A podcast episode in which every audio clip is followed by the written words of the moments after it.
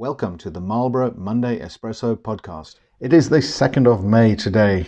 We had a fairly quiet week last week, at least until right at the end. For the week, we had the US and Japan up around 1%. We had the UK down about 0.5%, Europe down about 1%. Bond markets also slightly weaker, but not too much change. The biggest news came, as I said, towards the end of the week, and we saw First Republic Bank go to the wall. Now, this hot on the heels of Silicon Valley Bank, where we had the turmoil a couple of weeks ago. This time around, no real sign of any systemic problems. JP Morgan has now taken over First Republic Bank. Deposits have been guaranteed. So, as I say, no systemic spillover.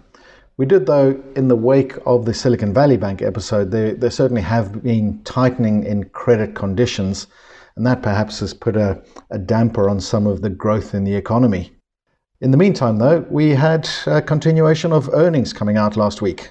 We've got Scott on the line this morning. Scott, US earnings last week? Yeah, so we're about halfway through the earnings season in the US, and generally there have been some surprises on the upside. An interesting indicator can be future earnings that they announce. We've been seeing these have been revised upwards as well. So this might be suggesting that companies are starting to stabilise and get to these normalised conditions. One big surprise was Meta's earnings, and we saw their share price go up 14% because of that earnings beat. Yep, so halfway through and still plenty of big companies still to report. But so far, signs generally seem quite positive, as you say, Scott. We've got Raj on the line as well today. Raj, turning then to GDP. So we did see a report on GDP in a couple of areas last week. Yes, we did. So in the US, we had the quarterly GDP numbers come out, and they came in at 1.1%. That was against an expected 2%.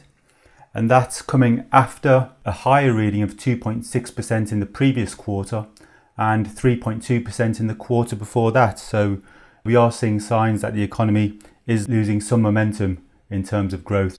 So that decline in momentum, as I mentioned earlier, perhaps some impact already from the tightening in the credit conditions from the banking crises. Not really yet seen as a sign of panic, though. No, because we are seeing some positive signs on the earnings front, and also some positive signs in the wider economy. The labour market continues to be quite healthy, some positive signs there. And also in other parts of the economy, like the housing market, we're starting to see some positive data coming out as well. Market participants also taking it fairly positively, the fact that the economy isn't overheating, and that might mean perhaps less requirement for rate hikes. Now, of course, we do have the Fed and the ECB both meeting this week. We do. And in the US, the expectation is that we'll see another smaller rate increase of 25 basis points. And the expectation is that that will be the last. In Europe, there's also an expectation that we'll see a 25 basis point increase there, but they're not as far along in their interest rate rising cycle. So the expectation there is it won't be the last. So a week ahead, the big news then, clearly those central bank meetings. We do also have a labour report out of the US. That'll be closely watched because that's something that the Fed is really focused on, making sure that the labour market starts to ease. Any overheating in the labour market might keep the pressure on rate hikes. And of course, we've got a continuation of earnings season. Interestingly, though, what you might see or might hear heating up is discussion around the US hitting their debt ceiling limits. Scott, what's this all about? Okay, so the way the US government works is that they have a mandated maximum amount that they can borrow, and those borrowings are used to pay for things like federal wages and other federal bills.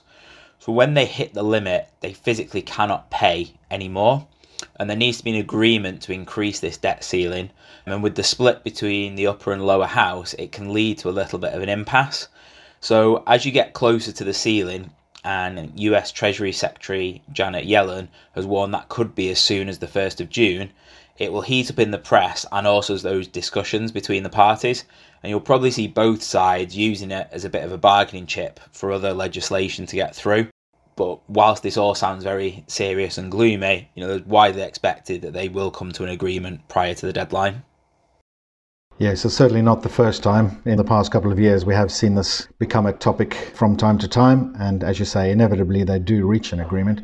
We have had a couple of occasions when it's got pretty close that have led to partial government shutdowns, and that itself can then impact the economy.